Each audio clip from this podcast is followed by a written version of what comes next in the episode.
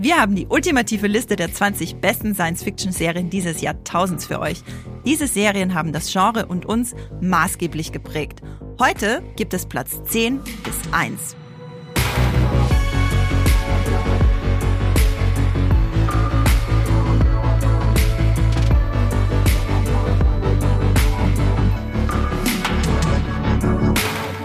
Hallo und herzlich willkommen zu einer neuen Folge Streamgestöber, wo wir über die besten Serien reden, die es da draußen bei all den Streamingdiensten zu streamen gibt. Ich bin Andrea Wöger, stellvertretende Chefredakteurin bei Moviepilot und ich rede natürlich heute nicht alleine über die besten Cypher-Serien seit 2000. Auch wenn das kein Problem für mich wäre, habe ich mir trotzdem meine zwei treuen KollegInnen dazu eingeladen, unseren Profi-Serien-Binscher Max Wieseler. Hallo Max. Auch wieder dabei. Uh. Auch wieder dabei. Und unseren Sci-Fi-Superfan Esther Stroh. Praise be. Oh, Oh ja. Werfen wir jetzt Serienphrasen rein, sage ich auch noch Get Swifty. Ja, bitte, bitte. Nur noch in, in, in Sprüchen aus Serien reden, ab sofort. Ihr habt es bestimmt schon im, also nicht ihr beide, sondern unsere ZuhörerInnen, ihr habt es bestimmt schon im vorangegangenen Podcast von letzter Woche mitbekommen. Bei uns steht alles im Zeichen von Science Fiction. Dieses Jahr, im Jahr 2024, starten große Highlights wie die drei Sonnen bei Netflix oder Fallout bei Amazon. Letzte Woche haben wir über Platz 20 bis 11 der besten Cypher-Serien seit 2000 geredet.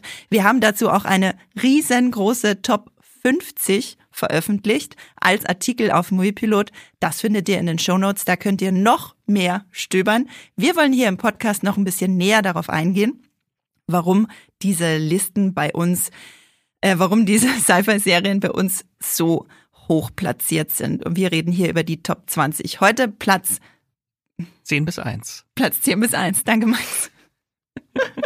Bevor wir uns Platz 10 bis 1 der besten Sci-Fi-Serien unserer Zeit anschauen und auf Platz 10 mit einem absoluten Mystery-Klassiker starten, gibt es noch ein paar Worte zu unserem Sponsor.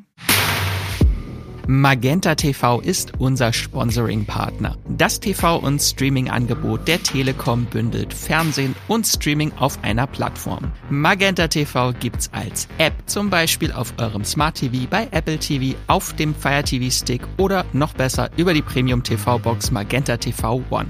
Alles völlig unabhängig von eurem Internetanbieter. Magenta TV ist ein super praktischer Hub für Live-TV und Streaming-Dienste wie Netflix, Disney RTL Plus sowie die Magenta TV Megathek. Die ist kostenlos mit dabei und hier findet ihr eine riesige und einzigartige Auswahl an Filmen, Serien und Shows. Mit dabei sind viele brandneue internationale Serien und Staffeln, die ihr nur bei Magenta TV sehen könnt. So zum Beispiel die drei neuen Spin-offs von The Walking Dead, Dead City, Daryl Dixon und The Ones Who Live sowie Fargo Staffel 5 oder The Winter King. Wie ihr zu Magenta TV und der Megathek kommt und welche verschiedenen Angebote es gibt, das erfahrt ihr über den Link in den Shownotes dieser Podcast-Folge. Und jetzt weiterhin viel Spaß im Streamgestöber.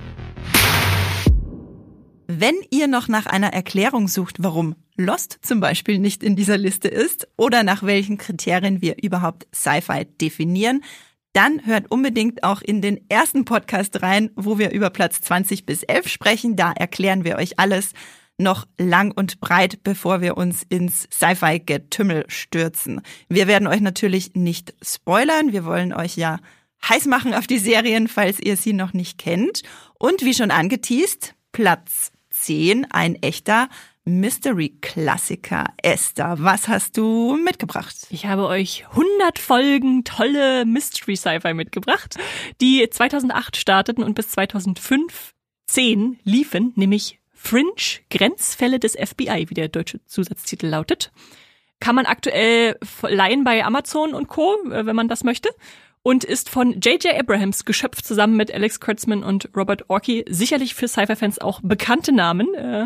Und wer es gar nicht kennt oder wer nur mal grob was davon gehört hat, vielleicht noch kurz zur Handlung. Ähm, Im Mittelpunkt steht die FBI-Agentin Olivia Dunham, gespielt von der wunder, wunder, wunderbaren Anna Torf. Da habe ich sie tatsächlich auch zum ersten Mal so mhm. richtig gesehen und auf dem Schirm gehabt. Ja. Und sie wird abgestellt mit einem, ich sage mal, psychisch etwas labilen Wissenschaftler, ähm, Dr. Walter Bishop, gespielt von John Noble. Äh, Ich weiß nicht, ob es Fans von John Noble da draußen gibt, wenn man ihn in äh, Herr der Ringe, die zwei Türme, als bösen, bösen Stadthalter gesehen hat. Aber er ist ja auch großartig in der Rolle. Und seinem äh, skeptischen, äh, etwas entfremdeten Sohn, der ist noch der dritte in diesem Trio äh, gespann. Peter heißt er, genau. Danke, dass du dich da noch dran erinnerst, Max. Ich habe jetzt gerade echt überlegt. Joshua Jackson war das doch, Genau, oder? genau. Nach Wundervoll. Dawson's Creek Mhm. seine nächste große Serienrolle vielleicht, wer weiß. Und ja, die haben jetzt den Auftrag, unerklärliche Phänomene und damit zusammenhängende Verbrechen auch zu erforschen, was da vor sich geht. Ähm, die sind äh, ja nicht immer wissenschaftlich rational erklärbar, aber irgendwie versuchen sie es dann damit doch. Und deshalb ist da dieser Titel Fringe natürlich wichtig. Das bezeichnet ja ein Randgebiet von etwas und hier die sozusagen den, den Rand des Erklärbaren, also wo man immer so in die Mystery, auch Sci-Fi-Richtung abdriftet. Und äh, ja, die kommen einer globalen Sache auf die Spur, die mit gewissen Beobachtern zu tun hat, also seltsamen Gestalten, die auch schon ganz früh auf irgendwelchen Gemälden und so auftauchten. Äh, einem glatzköpfigen Mann, der da in der Männer Geschichte äh, rumwuselte. genau. Und äh, man kann gar nicht so viel dazu sagen, weil es wirklich auch eine episodisch angelegte Serie vor allem am Anfang ist. Also man hat immer jeden Fall eine Woche, ein, eine Episode, einen Fall, äh, wo sie dann irgendwas Interessantes sehen. Da gibt's dann manchmal eklige Sachen, wo auf einmal jemand irgendwie so ein Gesicht in seinem Bauch hat oder so. Und dann gibt's andere Sachen, die einfach nur passieren, die sie dann äh, untersuchen müssen. Also es ist einfach viel darauf angelegt, dass man sich fragt, was, was gerade vor sich geht und ob das sich erklären lässt. Und für mich ist es einfach tolle, Cypher hier als unser Vertreter in der Top Ten Liste sind wir jetzt inzwischen schon, weil es ja auch so ein, eine Krimi-Sci-Fi-Serie ist. Da gibt's jetzt nicht so auf den ersten Blick viele von. Äh, ist ein klassisches Ermittlerformat, aber halt gekreuzt mit dem Science-Fiction-Genre.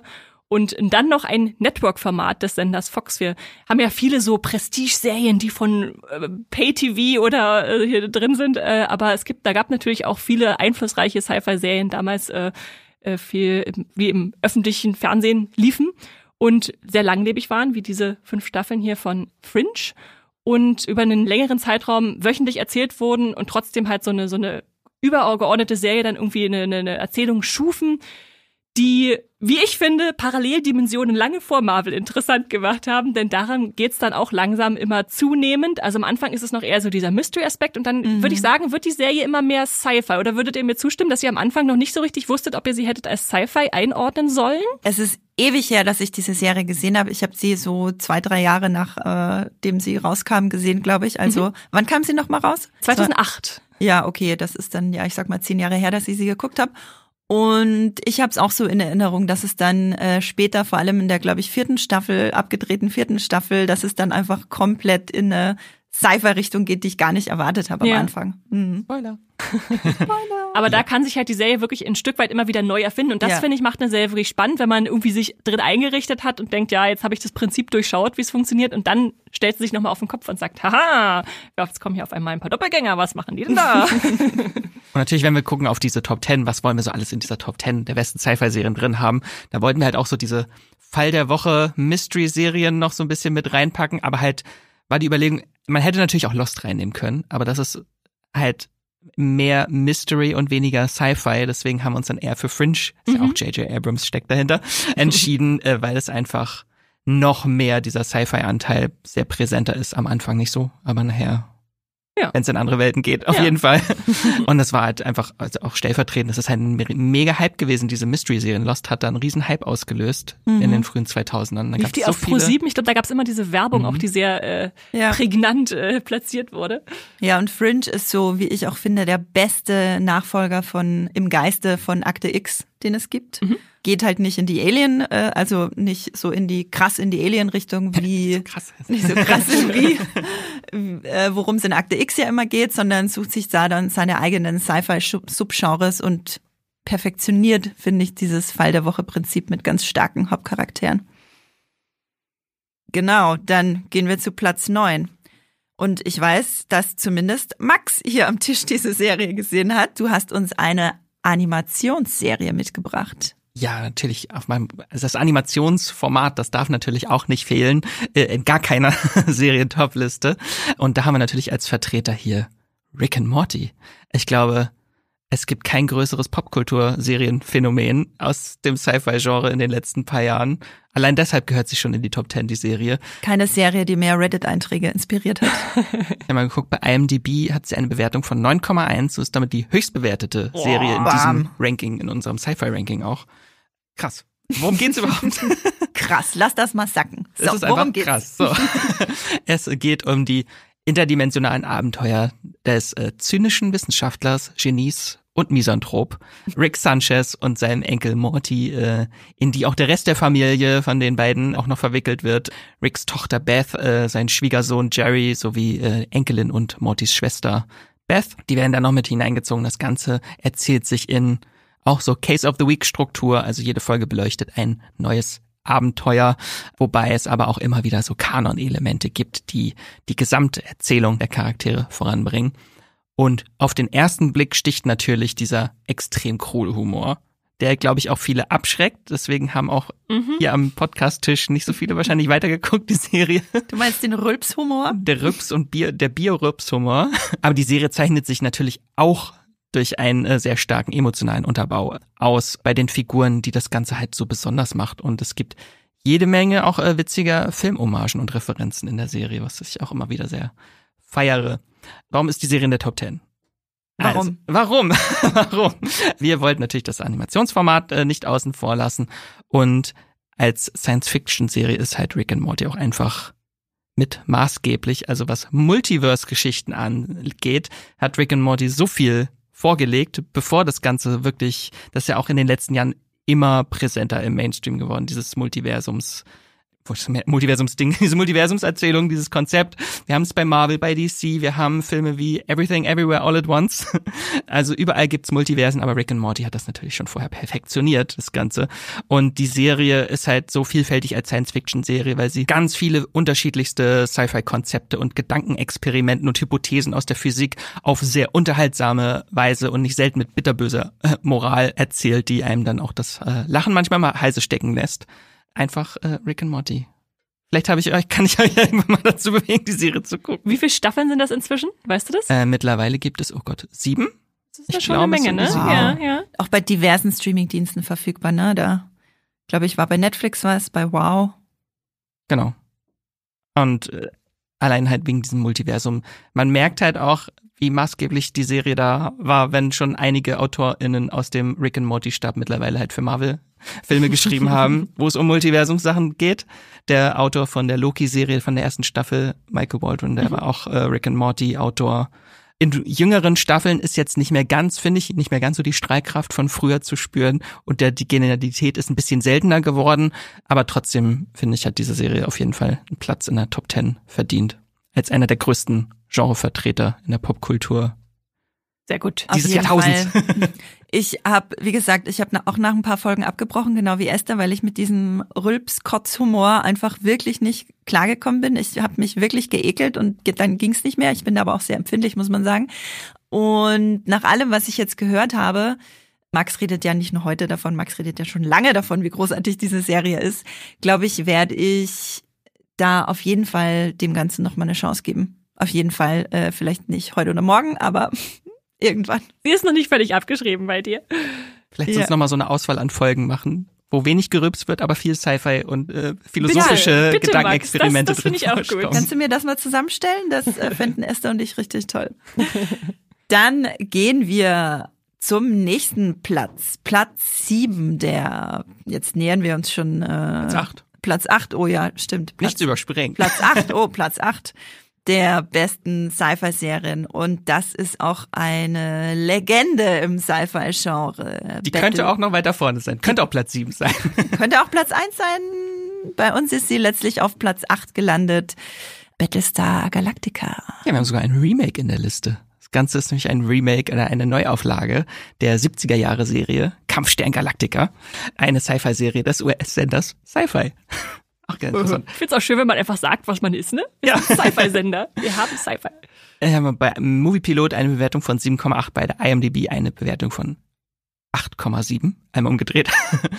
genau. Und äh, die Serie startete 2003 mit einer Pilot-Miniserie, so eine eigentlich so ein dreistündiger Pilotfilm und dann 2004 bis 2009 gab's nochmal vier Staffeln von der Serie mit über 70 Folgen und miterdacht wurde die Serie von Ronald D. Moore, der zuvor als äh, Autor bei Star Trek The Next Generation oder Deep Space Nine und Voyager schon einiges an Weltraumerfahrungen sammelte und dann auch nach Battlestar Galactica die historische Zeitreiseserie Outlander. Outlander, der Name kam mir bekannt vor. Und noch eine andere Serie mit erschuf, die vielleicht auch noch in diesem Podcast vorkommt. Hm. Aber worum geht es? In Battlestar Galactica, das Ganze spielt in einer fremden Galaxie, ich sag nicht, wann es spielt, das wäre ein Spoiler, in der sich die Menschheit im Konflikt mit hochentwickelten Maschinenwesen namens Zylon befindet, die sich in der Vergangenheit ihre, gegen ihre Erbauer auflehnen. Auch ein wichtiger Sci-Fi-Aspekt, Menschen ja. gegen Maschinen. Genau, und äh, 40 Jahre lang gab es so einen Waffenstillstand zwischen den Menschen und den Zylonen und dann kommt es aber plötzlich zu einem gewaltigen Vernichtungsschlag gegen die Menschen auf den zwölf Planetenkolonien. Also da wird als auch so dieser 11. September auch noch ein bisschen aufgearbeitet, thematisch in der Serie, was sehr spannend ist. Und die letzten Überlebenden von dieser großen Katastrophe flüchten nun vor den Zylonen durchs All mit einer Flotte, die vom Kriegsschiff Battlestar Galactica angeführt wird und in der Hoffnung, eine neue Heimat zu finden, und zwar die sagenumwobene 13. Kolonie namens Erde. Und es gibt aber noch ein Problem. Noch eins. Oje, Nicht alle Zylonen sehen nämlich aus wie äh, glänzende Chrommaschinen oder Toaster, wie sie auch gerne genannt werden. es gibt auch weiterentwickelte Androiden-Varianten von diesen Zylonen. Oje, die kaum von Menschen, eigentlich gar nicht von Menschen zu unterscheiden sind und die sich vielleicht schon unter den flüchtenden Kolonisten befinden und vielleicht auch gar nicht wissen, dass sie Zylonen sind, mhm. sondern erst noch erweckt werden. Ganz, ganz spannend. Also damals ein bahnbrechendes Weltraum-Epos einfach, das auf unterschiedlichsten Ebenen funktionieren ist. Sei es als äh, Weltraum, Action-Geschichte, als Politthriller, als Gesellschaftsdrama oder religiöse Metapher, da steckt alles mit drin bei Battlestar Galactica. Da werden die großen äh, Themen und Fragen der Menschheit aufgeworfen, aber alles immer so durch diesen Pressure Cooker an äh, Menschen in einer Extremsituation, also sei es Religion, Politik und Moral, also da wird alles so verhandelt, äh, alles verhandelt und gerade auch durch die besondere Inszenierung, die Sets, die Effekte und komplexen Charaktere zeichnet sich die Serie aus. Ähm, und die vielen Twists. Es gibt viele, viele. Viele, viele. Viele Twists und Enthüllungen. Und auch diese durchgängige Erzählung war halt auch äh, natürlich auch nicht so präsent damals im Fernsehen.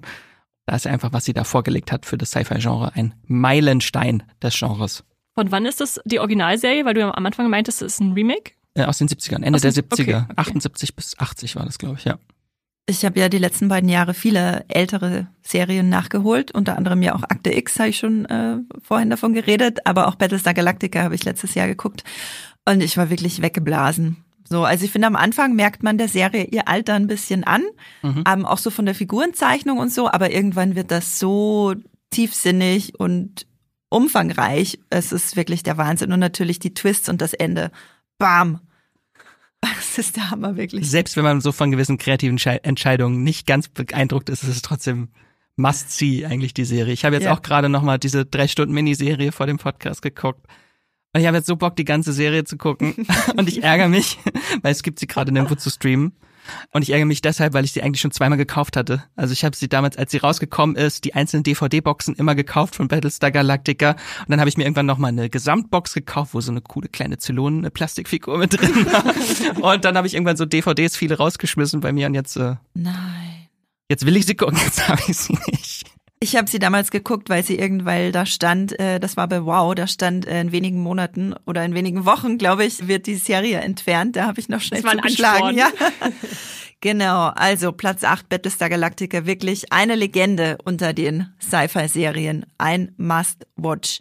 Und dann kommen wir schon zu der vielleicht noch größeren und größten Sci-Fi-Legende in dieser Top-Liste. Max, du darfst einmal mehr eine deiner Lieblingsserien vorstellen. Was ist auf Platz 7? Doctor Who. Und jetzt fragt ihr euch so, Hä? Wer ist dieser Who? Doctor Who? Erstmal fragt ihr euch wieder, Doctor Who, ist das nicht diese britische Sci-Fi-Serie von der BBC, die seit 1963 läuft? Wie das kann sie denn vor 2000? Wie kann sie denn jetzt eine neue Serie aus den 2000ern sein? Also de facto äh, war die Originalserie von Doctor Who eigentlich in den 80er Jahren beendet. 2005 wurde sie mit einer neuen Serie wiederbelebt, die den Kanon von früher fortführt. Aber natürlich ist es so dieses New Who, diese neue Doctor Who-Serie ab 2005. Und dadurch zählt sie natürlich auch diese New Who-Ära, dieses Ranking. Mhm. keine Sci-Fi-Liste ohne Doctor Who bitte. Und seit jetzt schon 13 Staffeln begeistert diese Serie. Und äh, nächstes Jahr geht's, oder dieses Jahr geht's schon mit der 14. Staffel sogar weiter. Und es ist, glaube ich, noch längst nicht Schluss. Wir werden noch die nächsten 100 Jahre von Doctor Who gesättigt werden mit Sci-Fi-Geschichten. Auch gesehen, äh, geschaut bei Moviepilot eine 8,5 bewertet, bei IMDb eine 8,6. Also worum geht es in dieser Serie? Es äh, geht um einen Timelord, der von jedermann nur der Doktor genannt wird und einer Spezies, einer zeitreisenden Spezies vom Planeten Gallifrey angehört und dieser reist mit seiner TARDIS, einer Zeitmaschine in Form einer blauen Notrufzentrale, die im Inneren jedoch viel größer ist, mhm. ähm, durch Raum und Zeit und erlebt dabei verschiedene Abenteuer. Und das Besondere als Time Lord kann sich der Doktor reinkarnieren. Deswegen läuft diese Serie wahrscheinlich auch schon seit 60 Jahren, weil ein Star das, glaube ich, nicht durchhalten würde, 60 Jahre diese Rolle zu spielen. Also falls er mal tödlich verwundet wird, dann kann er sich reinkarnieren und hat ein neues Gesicht, ein neues Erscheinungsbild. Wie praktisch. Sehr praktisch. Und das passiert mehrfach. Dadurch hat man natürlich auch mal äh, Wiedereinstiegspunkte oder Einstiegspunkte, um in diese Serie reinzufinden. Also wenn ihr noch nie Doctor Who gesehen habt, könnt ihr jetzt theoretisch auch einfach jetzt anfangen mit der 14. Staffel, wenn Chuti Gatwa aus Sex Education als neuer Doktor zu sehen ist. Finde ich sehr appealing, ehrlich gesagt, mhm, mit ihm mhm. gemeinsam einzusteigen jetzt in diese Serienlegende. Zu Beginn des Reboots übrigens lernen wir den äh, Doktor in seiner neunten Inkarnation kennen. Jetzt sind wir, glaube ich, bei der 15. Genau, das fängt an ja. mit Christopher Eccleston, ne? In den, genau. als es in den Nullerjahren neu losging. Mhm. Genau, und äh, diese intergalaktischen Abenteuer bestreitet der Doktor natürlich nicht allein, sondern es schließen sich dann immer wieder unterschiedliche Companions an. Nicht Companions wie in Firefly, eine andere Art von Companions. Und ähm, es steht weniger so eine serielle, übergeordnete Handlung im Fokus, sondern mehr so ein Sammelsurium an Episodenabenteuern und da hast du halt unterschiedlichste Themen aus der Sci-Fi und Genres sogar. Also gibt's seit äh, es gibt Weltraumschlachten oder es gibt äh, Agatha Christie äh, Krimis mit Sci-Fi Touch. Also das ist alles vertreten bei Doctor Who. Deswegen ist das so eine bunte Wundertüte an Sci-Fi, äh, die man sich nicht entgehen lassen sollte. Also ich glaube, es gibt auch keine einflussreichere Sci-Fi-Serie als Doctor Who einfach über die Jahrzehnte, aber auch seit der neuen Ära. Deswegen kann muss man sie eigentlich mit drin haben. Ich glaube, warum wir sie nicht noch höher bewertet haben, Doctor Who, wenn man sagt so, das ist so das Allround-Paket, wo alles mit drin ist aus Sci-Fi und verschiedenste mhm. Genres. Wenn wir die Serie als Ganzes betrachten, also die ab 2005, kann man, und die ist natürlich auch noch längst nicht abgeschlossen, die Serie. Und man muss aber auch sagen, dass sie in den letzten Jahren stark an Qualität immer und Popularität vor allem auch eingebüßt hat und immer sehr äh, qualitativ schwankend war. Was sich jetzt, äh, glaube ich, wieder ändert, wenn Russell T. Davies, der Showrunner, äh, den Showrunner-Posten wieder übernimmt, nach mehreren Jahren Pause. Den wir auch schon in dieser äh, Liste hatten. Ich wollte gerade sagen, Years. Years. nach mehreren Jahren Pause, in denen er Woche. zum Beispiel Years and Years gemacht hat. Jawohl, das ist Doctor Who, der Sci-Fi-Rundumschlag mit viel spannender Unterhaltung. Und Telefonzelle. Hast du eine Telefonzelle zu Hause, Max? Keine blau. Ne, doch, ja, ich habe ich hab sogar eine Lego TARDIS zu Hause. Immerhin eine kleine. Kann man da reingehen? Ist sie groß genug? Die kann man ausbauen, ja. Die, die ist innen drin größer als von außen. Das erklärt jetzt, wie es Max schafft, so viele Serien zu gucken. Er reist damit einfach durch die Zeit zurück. Das mache ich mit meinem Zeitumkehrer. So. Bitte nicht verwechseln. Okay, das ist mein Stichwort zur äh, nächsten Serie überzugehen. Und die heitere Stimmung wird äh, mit Sicherheit gleich sehr getrübt davon, dass äh, Platz 6 unserer Sci-Fi-Serienliste ähm, vermutlich der härteste Tobak auf dieser Liste ist. Esther. Das ist The Handmaid's Tale. Und da begeben wir uns jetzt gleich in den Bereich, den ich letzte Woche eingeführt habe als Soft Sci-Fi, also die Science Fiction, die sich eher gesellschaftlich äh, an der Zukunft orientiert, was passieren könnte, als die, die da auf Technikaspekte setzt. Also wir haben auch in The Handmaid's Tale so kleine irgendwie äh, Kopfhörer, äh, die am Ohr klemmen oder so, aber es ist wirklich ganz minimal, was da an Technik irgendwie mhm. reingebracht wird. Die Serie startete 2017 und läuft immer noch, äh, hat aktuell fünf Staffeln mit äh, 56 Episoden und Staffel 6 ist jetzt für 2024 in Vorbereitung und soll dann auch die letzte sein. Dann ist die Serie also wirklich zu Ende. Im Deutschen trägt die Serie den Zusatztitel Der Report der Markt, genauso wie das äh, damals das Buch übersetzt wurde von Margaret Atwood, die auch die Vorlage dann beisteuerte. Das Buch erschien schon 1985 und dafür ist es wirklich krass, was da so an doch an aktuellen Strömungen dann wieder reinkommt, wenn man sich das überlegt, ähm, was da wirklich sozusagen Vergangenheit, Gegenwart und jetzt Sci-Fi natürlich Zukunft auch zusammenschaltet.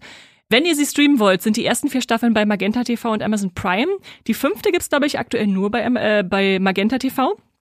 Beziehungsweise dann zum Laien, wenn ihr Geld ausgeben wollt, bei anderen Diensten. Und wir befinden uns in dieser Erzählung in einer sehr dystopischen Zukunft. Da, wo früher die USA war, äh, ist jetzt nach einem zweiten Bürgerkrieg ein totalitäres Regime namens Gilead entstanden. Und äh, da haben Männer komplett die Machtrollen übernommen. Es ist alles stark religiös geprägt. Wir haben hierarchische Strukturen sozialer Klassen und noch dazu kommt, dass äh, eigentlich ein Großteil aller Frauen auf der Welt unfruchtbar geworden ist. Das heißt, ähm, durch Krankheitswellen, durch Klimaverschutzung, was auch immer, haben wir jetzt nur wenige, die noch Kinder kriegen können und die werden zu sogenannten Mägden versklavt, also im Prinzip Frauen, die fürs Kinderkriegen zuständig sind und dazu gezwungen werden, auch äh, zum Beispiel von den Commandern, die sie dann regelmäßig rituell tatsächlich vergewaltigen. Und in diesem Kontext treffen wir June, die tatsächlich eine dieser Mägde ist, deshalb auch der Report der Markt, der Zusatztitel. Sie hat erst keinen eigenen Namen, wird nur Desfred genannt, weil sie eine Magd Commanders Fred ist. Also so zeichnet es eigentlich auch schon die Serie aus, wie die Serien, wie die Frauen da behandelt werden. Und ja, sie versucht jetzt diesem faschistischen System zu entkommen, nach Kanada zu fliehen, gleichzeitig ihre Kinder zu schützen, die sie auch schon zur Welt bekommen hat. Und das ist ja alles ziemlich dramatisch, äh, wie ihr vielleicht schon äh, hört. Nichtsdestotrotz, solches ist natürlich auch Sci-Fi, die wir hier unbedingt behandeln wollen. Einerseits, weil sie sehr einen sehr weiblichen Blick endlich mal auch auf dieses Genre ähm, bringt und weil halt wirklich dieser Fokus gelegt wird auf eine emotional düstere Dystopie, die eher gesellschaftlich und politisch angelegt ist und damals tatsächlich, ich nenne es mal in Anführungszeichen, zur richtigen Zeit kam. Es war mhm. schon sehr verrückt damals, ähm, weil sie kam 2000, ähm, was hatte ich gesagt, 2017 raus und das war ja gleichzeitig das Jahr, wo auch äh, Trump dann quasi an die Macht kam und dann hat es sehr, sehr viel von den faschistischen Strukturen, die da teilweise so durchgesetzt wurden, äh, gespiegelt. Also die Produktion war ja sogar eher gestartet, als dann diese Präsidentschaftswahl war und da hat man wirklich diese unheimlichen Parallelen dann wahrgenommen. Also der stärkere Nationalismus, ähm, die Rückschritte bei den Abtreibungsgesetzen, äh, Frauenrechte, LGBTQ-Rechte, also das äh, ja hat ein sehr komplexes Worldbuilding, finde ich, was was The Handmaid's Tale aufmacht in dieser äh, Vision und gleichzeitig einen sehr ikonischen Look, ähm, der viel natürlich auch in Memes und so kopiert wurde, wenn sie mit ihren weißen äh, Hauben und roten Gewändern rumlaufen, diese Mägde auch äh, gut kopierbar, aber nichtsdestotrotz natürlich zeigt es auch den Einfluss, den die Serie visuell hatte auf das äh, Genre, so eindrückliche Slogans wie Praise Be, wo man immer dann bekräftigen muss, das System mit diesem äh, gelobt sei Gott quasi. Under his eye. Genau, genau. Und ja, deswegen, weil sie sich auch natürlich so ins Popkulturgedächtnis eingegraben hat und noch weiterhin tut, weil ja die sechste Staffel erst noch kommt, ist es, denke ich, wichtig, dass wir sie hier drin haben und deshalb auch auf Platz sechs sehr hoch platziert haben als äh, ungewöhnliche Sci-Fi-Vision, die bis heute auch noch nachhalt, wenn zum Beispiel Frauenrechte vertreten werden bei Demonstrationen oder so, dann mit solchen Kostümen. Dann da überdeckt sich dann die Realität mit dem Fiktiven mhm. dann häufig erstaunlich äh, als, als Parallelisierung, wo die Menschen auch das erkennen, dass was im Fiktiven passiert, im Realen vorhanden ist. Und können wir, glaube ich, auch nochmal eine Lanze für die Serie brechen, weil ich, viele haben, glaube ich, die erste Staffel gesehen, mhm. die wirklich sehr genial war und sehr, sehr bedrückend, mhm, beklemmt. Mhm, und dieses vielleicht auch einfach nicht wollten, das weiter zu gucken, dass das einfach so jetzt Staffel für Staffel so dieses Misery-Porn-mäßige ist. Aber es ist, es lockert sich tatsächlich so ein bisschen auf. Also die, der Funke der Hoffnung, der wird immer ein bisschen größer von mhm. Staffel zu Staffel, dass das nicht ganz so ein komplett Leiden ist, was man einfach genau, mit durchmacht. Genau. Ja, ich habe auch irgendwann abgebrochen, weil ich es einfach, ich habe es einfach nicht mehr ertragen. Es mhm. war zu gut und heftig inszeniert, dass ich mich da nicht länger reinbegeben wollte nach äh, Gilead. Aber wenn du sagst, Funke der Hoffnung scheint durch, dann gucke ich vielleicht auch noch mal rein. Ähm, und auch mega gut gespielt, sollte man vielleicht noch dazu sagen. Also Elizabeth Moss, Joseph Fiennes, äh, all die da ihre Rollen ausführen, machen das mit so einer Inbrunst, dass man da häufig Gänsehaut bekommt. Auf jeden Fall.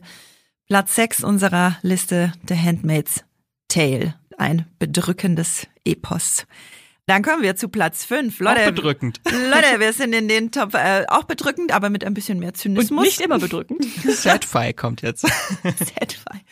Platz fünf unserer Liste der besten Cyber-Serien seit 2000. Wer will? Black Mirror. When everyone is on the same page, getting things done at work is easy. No matter what you do or what industry you're in, how you communicate is key. Everything you type is equally important to collaboration, and Grammarly can help. Think of it as your AI writing partner, empowering you to communicate effectively and efficiently so you can make a bigger impact in the workplace.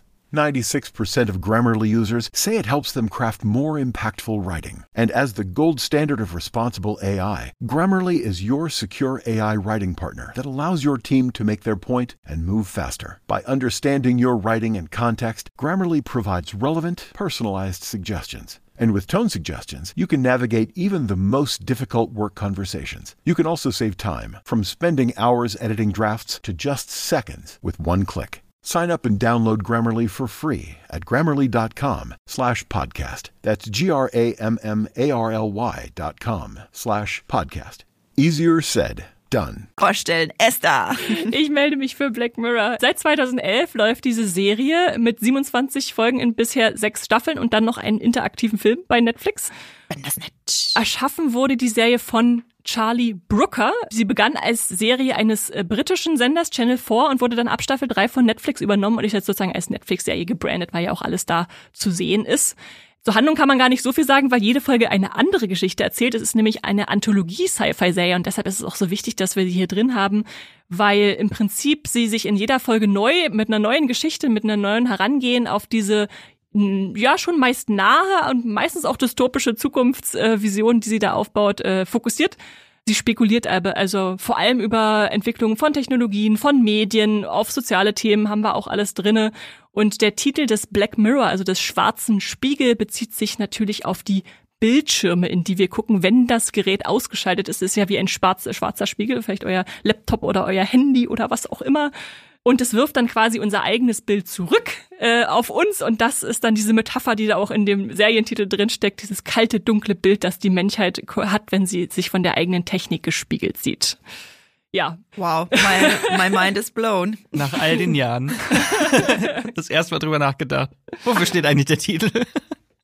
Es ist für mich vor allem ein tolles Cypher, weil wir halt dieses Anthologieformat haben, dass dieses Gedankenspiel immer wieder neu angestoßen werden kann, dass man das eine Stunde oder auch kürzer äh, auslotet. Also Respekt dafür, dass man da immer wieder neue Ansätze findet für so eine Geschichte, die dann auch kurz erzählt wird. Hat natürlich auch so Nachahmer gefunden. Ich denke da an Love, Death and Robots, die ja so ein bisschen was ähnliches äh, machen, aber halt auf animierter Ebene. Gleichzeitig würde ich sagen, eifert Black Mirror selbst auch so ein bisschen Twilight Zone nach, aber wirklich stärker noch auf Science Fiction natürlich äh, mhm. fokussiert und hat dann so unterschiedliche Subgenres wie Weltraum drin. Wir hatten schon mal letzte Folge kurz von USS Callister gesprochen, von sozialen Mediendystopien. Ich denke an die ähm, Folge Nosedive oder Roboter, die einfach rumgehen und Sachen killen. Metal Head, Metallkopf ist nicht meine Lieblingsfolge, aber sowas gibt's auch. Und wie man dann schon erkennt, es sind nicht alle Folgen gleich gut. Man muss nicht alle mögen. Äh, das ist auch okay.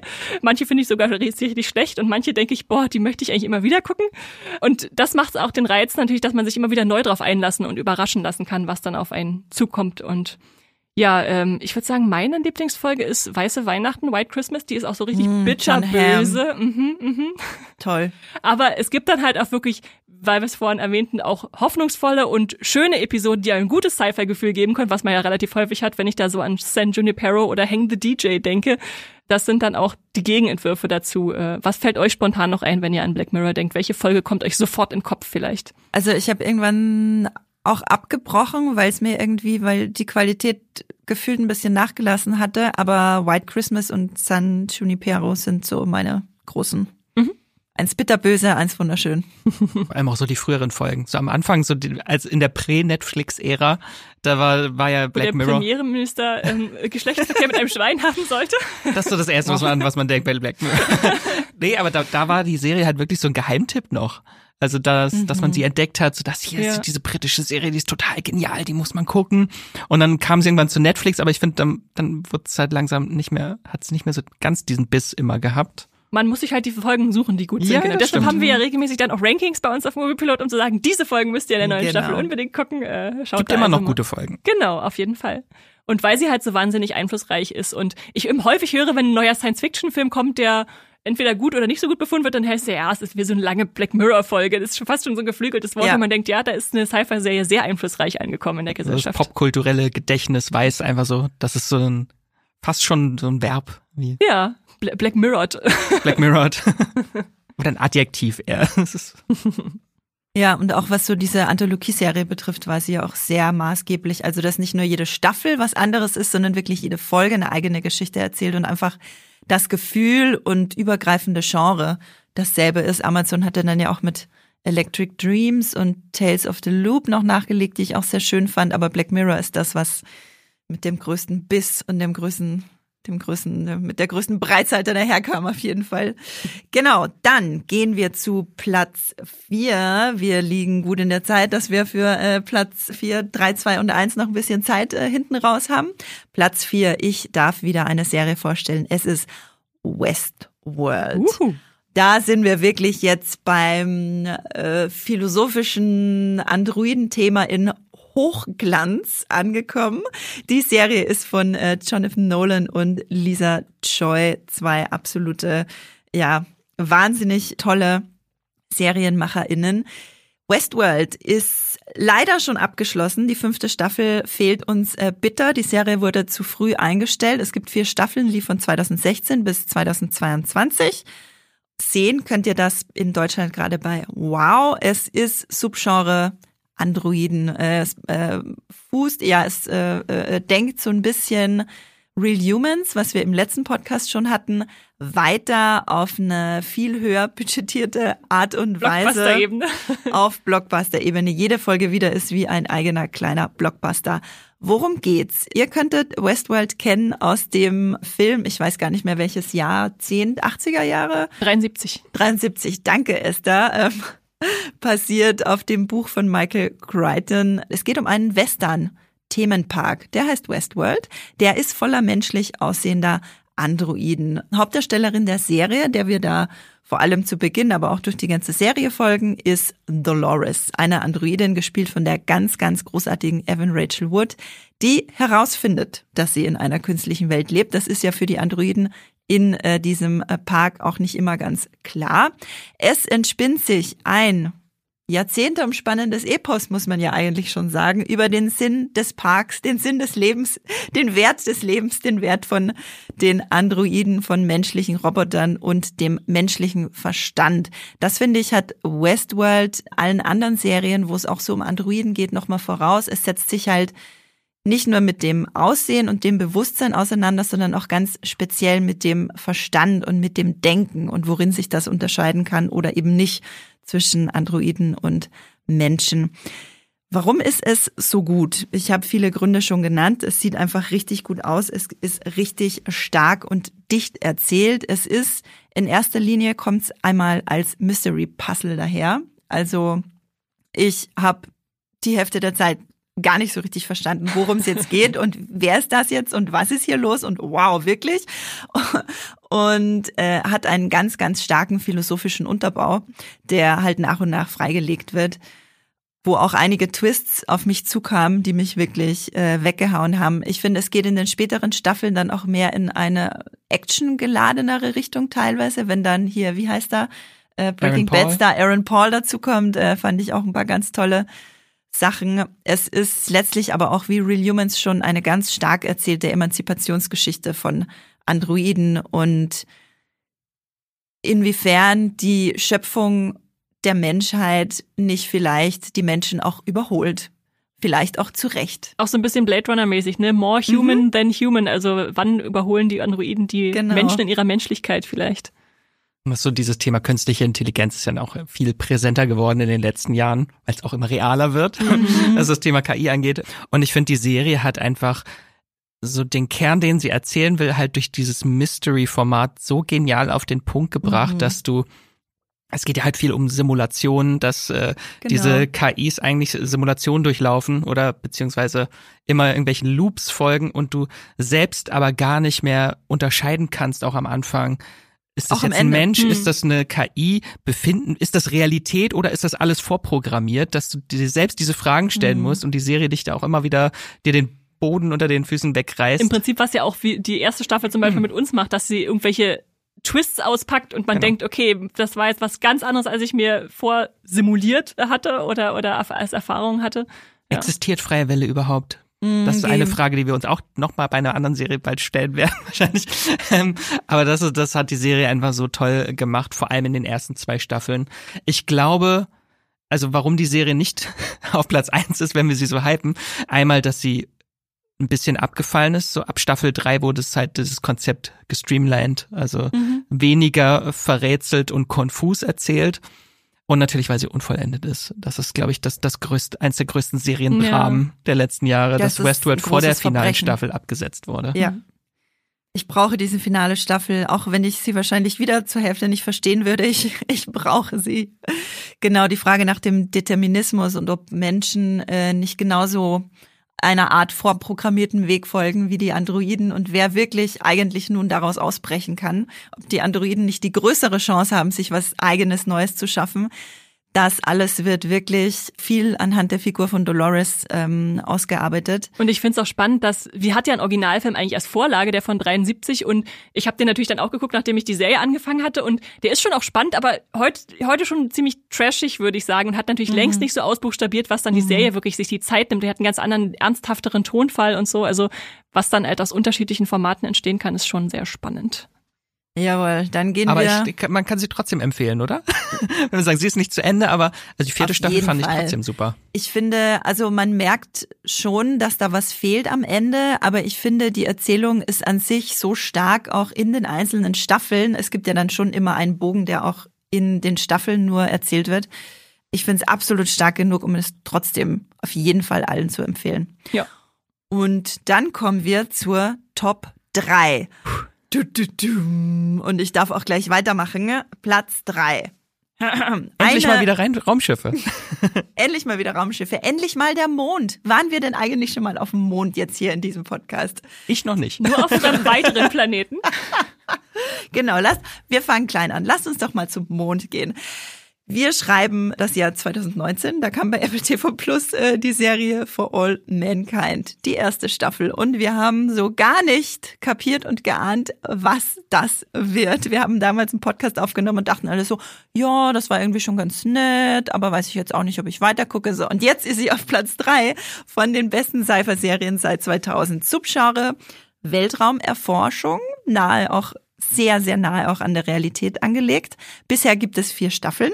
Worum geht's? Dem Ganzen liegt die Frage zugrunde, was wäre, wenn die UdSSR Ende der 60er Jahre den Wettlauf ins All gewonnen hätte, wenn sie die Ersten gewesen wären, statt den Amerikanern, die die Flagge in den Boden des Mondes reingehauen haben.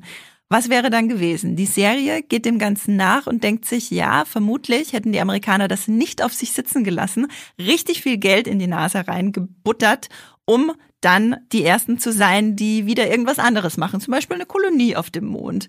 Und ähm, die Serie geht das, denkt das weiter. Es gibt zwischen jeder Staffel einen Sprung von ein paar Jahren. Wir folgen aber trotzdem immer denselben Leuten. Das sind vor allem NASA-MitarbeiterInnen und AstronautInnen, deren Geschichte dann erzählt wird im, äh, vom Hintergrund, dass äh, die NASA deutlich mehr Geld kriegt, als sie es tatsächlich getan hat und ob man nach dem Mond nicht auch noch andere Ziele ansteuern könnte oder wie das, äh, wie ist das denn so mit dem Weltraumtourismus? Vielleicht kann man da in den 80ern oder 90ern schon drüber nachdenken, anstatt erst jetzt wie in unserer Zeit in den 2020er Jahren. Es ist eine unglaublich dicht erzählte Serie, ein unglaublich tolles, ich würde so Thriller-Drama sagen, auf ein bisschen Katastrophenserie steckt auch mit drin. Das, jede Staffel beginnt auf jeden Fall mit einem äh, großen Paukenschlag, was vielleicht auch alles so schief gehen kann, wenn man da ein bisschen übereilt ins All rast. Und für mich ist For All Mankind so weit vorne, weil es so die, die, die, die purste Art von Science Fiction ist. Du hast halt so diesen Science-Unterbau. Wie ist es jetzt gerade? Was ist der technische aktuelle Stand? Und dann den Fiction-Anteil, der das sehr konsequent weiterdenkt, sowohl gesellschaftlich als auch politisch, als auch technisch. Finde ich wirklich ganz großartig. Ja, ihr habt sie auch gesehen und ihr liebt sie. Es wurde viel diskutiert, auch als wir diese Liste erstellt haben, ob äh, Mankind nicht sogar auf die Eins sein äh, kommen sollte. Mhm. Äh, wurde viel geweint, geschrien. ich habe zum Beispiel damit, damit, argumentiert, ich würde sie tatsächlich nicht auf Platz eins wählen. Einmal, weil sie noch nicht abgeschlossen ist. Ich kann ja. noch nicht sagen, ist das so perfekt auch von vorn bis hinten durcherzählt. Mhm. Und weil halt dieser Einstieg auch sehr für mich zumindest sehr dröge war. Es beginnt halt schon eher so sehr historisch als Historienserie, ja. wo dieses Sci-Fi-Element und dieser Sci-Fi-Geist, dieser Entdeckergeist, das ist am Anfang alles noch nicht so spürbar. Das entwickelt sich halt mhm. erst im mhm. Laufe der Serie. Am Anfang ist es ein Historien, Sci-Fi-Histor, nee, ein Historiendrama im Weltraum mit so einer alternativen Geschichtserzählung und dann im Verlauf der Staffeln wird's halt immer mehr zu Sci-Fi. Und dieser ähm, Vorwärtsdrang ist halt so toll, dass so jede Staffel einfach sagt, nein, wir machen jetzt den mhm. Cut und springen ein Jahrzehnt weiter nach vorne. Ja, auch Auf wenn die Figuren dann noch richtig alt werden. Ja. und ich muss auch ehrlich zugeben, ich habe ja ganz am Anfang die erste Folge geguckt und dachte, nee, ist nix für mich. Mhm. Irgendwie hat mich nicht, hat mich nicht gepackt, die, die weißen Männer, die sich da rumkloppen, wer es erst auf heulen, weil sie nicht auf den Mond gekommen sind. genau. Und äh, dann habe ich jetzt erst letztes Jahr, nachdem ihr immer gesagt habt, das wird so gut, aber muss das gucken, äh, dann doch endlich mal alle Staffeln nachgeholt und es hat mich wirklich überzeugt und inzwischen sitze ich auch da und denke, wie kann es sein, dass diese geniale Sci-Fi-Serie in Deutschland nicht bekannter ist? Mhm. Liegt natürlich wieder ein Stück weit an Apple TV, wo sie läuft als Qualitätsserie und was nicht so viele äh, abonniert haben. Aber es lohnt sich wirklich sehr. Und bei mir war es auch so, der erst, den ersten Klick hatte ich in Staffel 1, wo dann auf einmal auch um die anderen überbieten zu können, weibliche Astronautinnen ins Spiel kommen, die dann also, wo dann auf einmal die Gleichberechtigung schon viel früher vorangetrieben wird in der Weltgeschichtsschreibung und gleichzeitig dann, äh, also spätestens ab Staffel zwei, boah, die hat so ein Finale, wo ich dann nur noch zitternd auf meinem Sofa saß, dachte, oh, das ist so die, dieses, der Inbegriff von, von Science-Fiction-Unterhaltung, die trotzdem irgendwie Grund, Grund, einen Grund hat oder einen, einen Ausgangspunkt, den man nachvollziehen kann und dann mhm. aber in so ein, also gibt's ja, ich weiß nicht, ob ihr euch an Staffel 2 erinnert, so ein Action, so ein Action-Moment äh, auf dem, auf dem Mond, Showdown auf dem Mond. Mhm. Was man mit Gaffertape machen muss. ja, ja. Also wirklich unbedingt ansehen vor All Mankind einfach dieser Realismus, der auch da dargestellt wird, so mhm. wie, wie gefährlich einfach dieses Reisen in den Weltraum sein kann, mhm. wie schnell da Menschen sterben, das ist einfach sehr mitreißend. Und jetzt so die vierte Staffel ist so ein bisschen ruhiger erzählt, aber so die dritte Staffel, das war einfach so Adrenalin zehn Folgen lang oh. gestorben. Ich bin auch sehr großer Fan immer von dem Anfang der jeweils neuen Staffel, wo dann so im Schnelldurchlauf so mit Zeitungsschnipsel und oh ja, Reports gezeigt wird. John Lennon lebt. John Lennon lebt in den Nullerjahren nur oder 90ern. Wo sind wir ähm, in der vierten Staffel? In, der vierten Staffel sind wir in den 2000ern. In den 2000ern. Da gibt es ja, nämlich ja, auch genau. so einen Zeitungs-, äh, so einen äh, Nachrichtenbeitrag, irgendwie Produzent von Shakespeare in Love wurde verhaftet wegen sexuellem Übergriffs. Hat ein bisschen früher stattgefunden, ähm, weil auch die Frauen in wichtigen Positionen äh, mehr gefördert wurden durch all die Ereignisse, die da passieren in der Serie. Ähm, genau am Anfang von jeder Staffel sehen wir immer so Sachen, die wir auch kennen aus unserer Realität, Sachen, die wir nicht kennen, die eben äh, durch die Serienereignisse passiert sind. Es ist sehr, sehr grounded in unserer Realität und das macht es auch wirklich zu einem ja, das macht es zu einem absoluten Highlight. Und es gibt auch echt nicht so viele Serien, die sich mit alternativer Geschichtsschreibung beschäftigen. Mhm. Also mir fällt dann immer noch Men in the High Castle ein, die gesagt haben, was wäre passiert, wenn Hitler den Krieg gewonnen wäre, dann jetzt Nazi-Deutschland sozusagen die Welt regiert. Ah, nicht und, schon wieder Nazis. genau, und hier haben wir halt das als Sci-Fi ausbuchstabiert. Ein bisschen auch natürlich wie Years and Years, was wir im letzten Podcast hatten, wo man sagt, äh, was wäre, wenn die Gesellschaft sich in diese Richtung, Richtung Weltraum entwickelt. Und es ist ja nicht immer also alles utopisch so. Die, mhm. die Entwicklung der Raumfahrt ist vielleicht utopisch, aber was ist der Preis dafür, dass die, der eiserne Vorhang nie gefallen ist und du immer noch irgendwie mhm. dieses UdSSR dort hast und mhm. das ist alles sehr, sehr packend inszeniert einfach. So, ich muss eure Schwärmerei jetzt kanalisieren in Richtung Platz zwei, sonst haben wir für Platz eins keine Zeit mehr. Platz zwei. Okay, wir äh, beschließen äh, For All Mankind. Es gibt vier Staffeln, könnt ihr bei Apple TV Plus gucken. Wirklich, guckt es. Wir haben es euch schon oft ans Herz gelegt. So, und jetzt kommen wir zu Platz zwei. Und pff, also wir haben jetzt nicht mehr so viel Zeit hier im Podcast. Also mm, ja, nehmt ihr euch noch ein bisschen mehr Zeit auf jeden Fall. Es könnte noch länger dauern. Wer will Platz zwei? Ihr werdet vorstellen? verwundert sein, warum diese Serie nicht auf Platz eins ist. Wenn wir drei hier sitzen. Wenn wir drei hier sitzen. Es ist natürlich Dark. Es wird die eine deutsche Sci-Fi-Serie, die wir mit drin haben. Das erste deutsche Netflix Original war es übrigens auch. Ähm, 2017. Mhm, drei Staffeln abgeschlossen, 26 Folgen, lief von 2017 bis 2020 und wurde erdacht von Jantje Fries und Baran Booda, die wir auch schon mal zu Gast hatten im Streamgestöber. Und wenn ich jetzt was zur Handlung sage, muss natürlich eine kleine Spoilerwarnung aus, aussprechen, weil wenn man Dark noch nicht gesehen hat, dann weiß man nicht, Achtung Spoiler, dass es um Zeitschleifen geht. Das weiß man erst, oder um Zeitreisen, das weiß man, glaube ich, erst am Ende von Folge zwei oder Folge drei. Ja, genau. Also schon relativ zu Beginn, aber nicht direkt am Anfang kommt es ja eher mehr so als ein grimmiger Tatort daher. Also alles beginnt im Jahr 2019 in der Serie, in der tristen und verregneten deutschen Kleinstadt So. Winden, in der Kinder spurlos verschwinden, Familien zerbrechen und das Elend den Alltag bestimmt. Und mittendrin befinden sich äh, vier Familien, die, die Kahnwalds, die Dopplers, die Niesens und die Tiedemanns. Wir kennen sie alle in- und auswendig und ihre Stammbäume. und Ankerpunkt der Geschichte ist dabei der jugendliche Jonas Kahnwald, der in ein über 160 Jahre und Generationen umspannendes Zeitschleifenmysterium hineingezogen wird und das Schicksal der Bewohner von Winden in Vergangenheit, Gegenwart und Zukunft lenkt. Kann man Ja. das so beschreiben? Das gut. Kann mal man so so beschreiben. Definitiv. Alle Leute, die die Serie nicht gesehen haben, werden sich jetzt denken, hä? Aber ich glaube, das denken auch die meisten, während sie die Serie se sehen. Und Hä? nachdem sie sie gesehen haben. Wir haben vor langer Zeit, als das Finale lief, äh, nachdem das Finale lief, einen Podcast aufgenommen, der von euch auch sehr viel und glaube ich sehr oft gehört wurde, wenn man sich die äh, Aufrufzahlen anguckt, wo wir alles genau erklärt haben. Es ist wirklich, Das Nonplusultra beim Thema Zeitreisen und Zeitschleifen. ja. Noch besser als Doctor Who. und das ist natürlich auch ein sehr wichtiger Teil von der Science Fiction, dieses Zeitreisethema. Und da ist einfach Dark der Meilenstein. Das ist von vorne bis hinten habe ich, glaube ich, selten eine Serie gesehen, die so von Anfang an bis zum Ende komplett durchdacht ist Mhm. und ineinander verzahnt alles. Da ist ja dann die Wissenschaft von Science wieder drin. Ne? Man muss sich da reindenken. Wir haben ja sehr häufig den äh, Begriff, glaube ich, Gehirnknoten in der Vergangenheit verwendet, weil man da wirklich aufpassen muss und äh, durchdenken und dann äh, Sachen, Theorien umschmeißen, die man vielleicht vorher hatte. Und was für mich es so faszinierend macht, äh, drei Staffeln lang dachte man, es ist vor allem eine Kopfserie, natürlich super besetzt und super gespielt aus Deutschland, aber es gibt dann auch noch den Kniff, dass das Herz natürlich auch noch mit reinspielt. Äh, Gerade am Ende, ich habe dann ganz am Ende, glaube ich, mal so einen Text geschrieben, so einen Rückblickstext, was Dark mit mir gemacht hat. Und da habe ich dann gemerkt, es hat mich eigentlich auf, auf allen Ebenen gepackt. Also nicht nur im Kopf, sondern auch äh, im Herzen und im Spannungslevel und allem überhaupt. Und wir wissen jetzt alle, was wie Quantenphysik funktioniert. Ja, Quantentheorie. wir haben hier, wir haben Doktor in äh, Quantenphysik gemacht, während wir die Serie geguckt haben, sonst hätten wir sie euch nicht erklären können. Aber Andrea, vielleicht würdest du sagen, warum ist sie nicht auf Platz eins gelandet? Warum ist sie nicht auf Platz 1? Ja, weiß ich jetzt äh, aus, dem, aus dem Stegreif auch nicht, ehrlich gesagt? Nee, das ist zu obvious, wenn wir als deutscher Podcast eine deutsche Serie auf Platz 1 ja, nehmen. ich glaube, das war aber auch der einzige Grund tatsächlich. Naja, hm. Es gibt natürlich drum. nur eine Serie, die besser ist.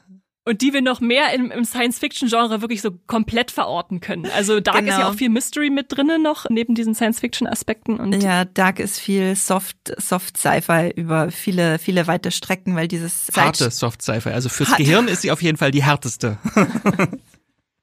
sanfte, äh, feste Knoten. Ne? Egal. Ähm, ja, Dark finde ich ist für mich auch, das ist so ein Drei-Staffel-Meisterwerk, wo von Anfang bis Ende wirklich alles ganz verdichtet und konsequent erzählt wird. Es bleibt nichts offen am Ende. Du, es werden alle Fragen beantwortet. Und ähm, ja, mehr kann ich dazu auch nicht mehr sagen. Es ist mein Hirn Rundum rund. knotet schon wieder. es ist rundum rund. Also Dark, so bester Vertreter für Zeitschleifen, den ich kenne. Jemals aller Zeiten und überhaupt. Und damit gehen wir zu Platz eins. Natürlich auch eine Serie, zu der wir schon mal einen eigenen Podcast aufgenommen haben. Esther, du warst äh, auch dabei es damals. ist schon sehr lange her. Hm, es ist schon sehr lange her. Den haben wir damals, den habe ich damals mit Esther und Ines aufgenommen. Nachdem Ähm, bin ich in die Serie, bin ich auf die Serie gekommen, durch den Aha. Podcast. Hm, Ihr habt mich überzeugt. Und seitdem ist Max auch Hardcore-Fan. Platz Wer möchte jetzt auflösen, welche Serie Ja, es ist? Esther. Trommelwirbel. Es, es ist The Expanse. Es, die lief von 2015 bis 2022 in sechs Staffeln mit insgesamt 62 Folgen. Hat eine bewegte Geschichte, wurde von Amazon gerettet und dann zu Ende geführt. Und jetzt ist sie auch wirklich abgeschlossen. Entstand nach der Buchreihe von James S. A. Corey, eigentlich zwei Autoren, aber wir lassen es jetzt mal so stehen. Der, die haben zwar neun Bände geschrieben, aber die Serie ist trotzdem in sich abgeschlossen, weil die Bände dann nochmal in eine andere Richtung gehen. Es spielt 200 Jahre in der Zukunft. Der Mars wurde kolonialisiert, äh, hat sich aber losgesagt von der Erde. Und dann gibt es auch noch den Asteroidengürtel, wo auch noch Menschen leben, die sogenannten Gürtler, die dann auch, weil sie da schon so lange in dem eher schwere, schwerelosen Raum liegen, auch ein bisschen anat anatomisch äh, sich entwickelt haben. Also da ist schon viel passiert in der Zukunft. Und alles beginnt mit einer verschwundenen, reichen Aktivistin. Ähm, da soll eine Verschwörung aufgedeckt werden. Was ist da passiert? Da wird ein Ermittler losgeschickt und auch James Holden und seine Eisfrachter-Crew werden da mit reingezogen, um bei dieser Mission zu helfen und begeben sich dann im Prinzip durch ein, auf eine Reise quer durchs Sonnensystem. So viel einfach mal ganz in aller Kürze dazu. Es passiert sehr viel in unterschiedlichen Staffeln. Das wollen wir euch gar nicht vorwegnehmen, wenn ihr es noch gar nicht kennt. Mich hat die Serie vor allem als großartige Science Fiction begeistert, weil wir da so eine ganze Zivilisation der Zukunft vor uns auf, ausgebreitet bekommen. Also ich finde, jede Staffel erfindet sich ein Stück weit neu. Im ersten haben wir so ein bisschen dieses Alien, fremde Wesen, was, was könnte da existieren? In Staffel drei sind wir auf einmal auf einem völlig fremden Planeten, wo wir uns fast die ganze Zeit aufhalten. Entdecker-Sci-Fi ist drin, fremde Lebensformen sind drin, politische Spannungen sind ganz viel drin. Also was, wenn die Menschheit sich jetzt auf unterschiedliche Orte im Weltraum ausbreitet, Mutter Erde, Kolonien, sowas, ähm, Weltraume, Raumschiffe natürlich ganz viel. Und trotzdem halten wir uns immer fest an dieser geliebten Crew, die man wirklich sehr ins Herz schließt, wenn man sie erstmal dann äh, kennengelernt hat. Und dann einfach so detailverliebt kommt die Serie auch daher. Also wir haben diese Gürtel, wie gesagt, die, die Gürtler, die irgendwie eine andere Anatomie haben, also viel größer sind, weil keine Schwerkraft sie so am Wachstum hindert. Oder die von mir sehr geliebten Mac-Boots, also diese magnetischen äh, mhm. Stiefel, die dir einfach zeigen, ja, so geht das, so kannst du dich im Weltraum dann auch draußen fortbewegen. Der Konflikt Erde und Mars ist immer spannend, wenn man sagt, wer ist jetzt eigentlich die mächtigere, einflussnehmendere Größe da eindrucksvolle Bilder. Also ich, wenn ich an The Expanse denke, denke ich auch immer an so Blutstropfen, die im schwerelosen Raum durchs Raumschiff gleiten. Wo man oh, denkt, oh. ja, also für mich muss ich sagen, das rundum sorglos Paket an Science-Fiction-Unterhaltung und deswegen ganz klar schön auf Platz eins gekommen. Ja, was die Expans für mich Platz eins würdig macht, ist das Worldbuilding. Mhm. Es ist, äh, da existiert es auch so ein bisschen als kompletter Gegenentwurf zu For All Mankind. Deswegen finde ich die beiden Space-Serien, äh, sehr realistische Space-Serien in den Top 3 auch ganz interessant. Bei For All Mankind fängst du halt in der Realität an und gehst langsam in die Zukunft, wie es sein könnte.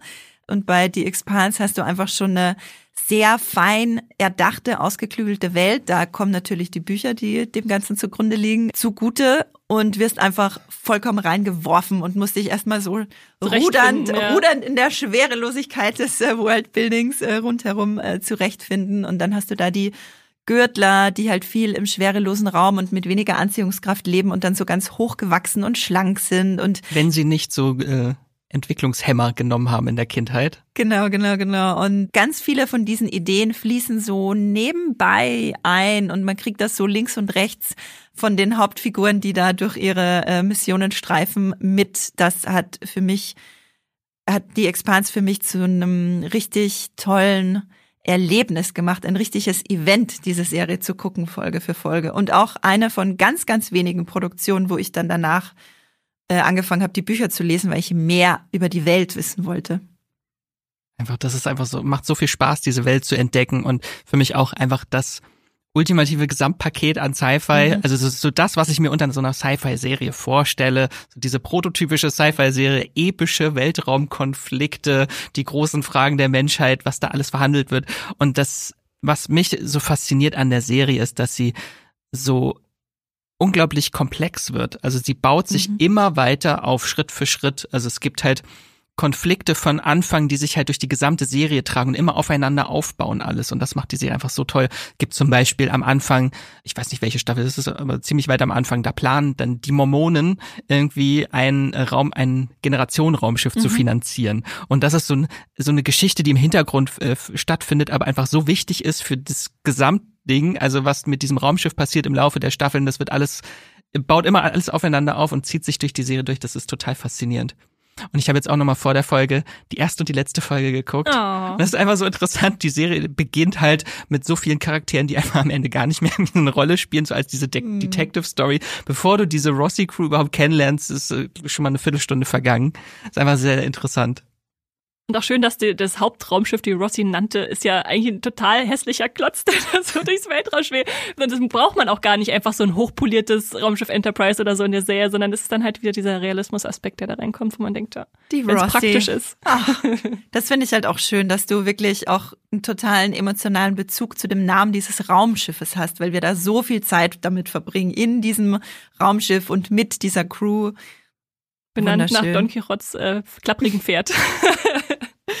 Kampf gegen Windmühlen, ja, das passt auch wirklich sehr gut. The Expanse, wie gesagt, wir hatten da schon mal einen Podcast dazu. Ich glaube, der hieß auch irgendwas in die Richtung, warum das die beste Sci-Fi-Serie ist. Insofern, es hat sich nichts verändert.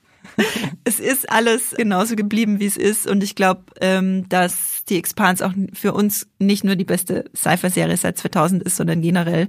Das haben wir euch in dem Podcast ausgebreitet.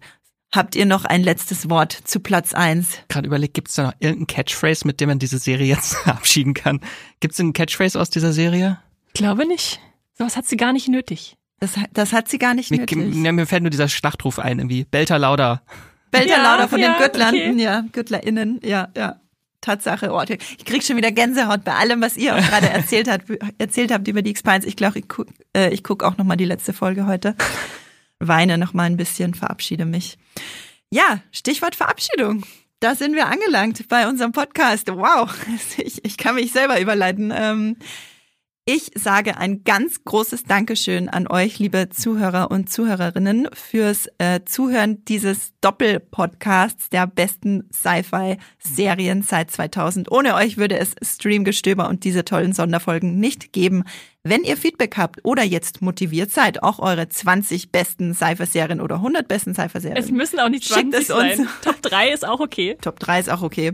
Seit äh, 2000 zusammenstellen wollt, dann schreibt uns das an podcast.moviepilot.de und über positive Bewertungen und Feedback bei eurer Podcast-App des Vertrauens würde ich und bestimmt auch Max und Esther sich bestimmt ganz besonders freuen. Ja, dann bleibt mir eigentlich nur noch zu sagen, streamt was Schönes, zum Beispiel die Expanse und tschüssi. Tschüss. Tschüss.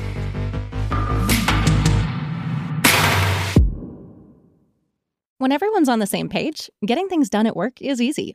Make a bigger impact at work with Grammarly. Grammarly is your secure AI writing partner that allows your team to make their point and move faster. You can even save time by going from spending hours editing drafts to just seconds. Join the 96% of Grammarly users that say it helps them craft more impactful writing. Sign up and download Grammarly for free at grammarly.com slash podcast. That's grammarly.com slash podcast. Easier said, done.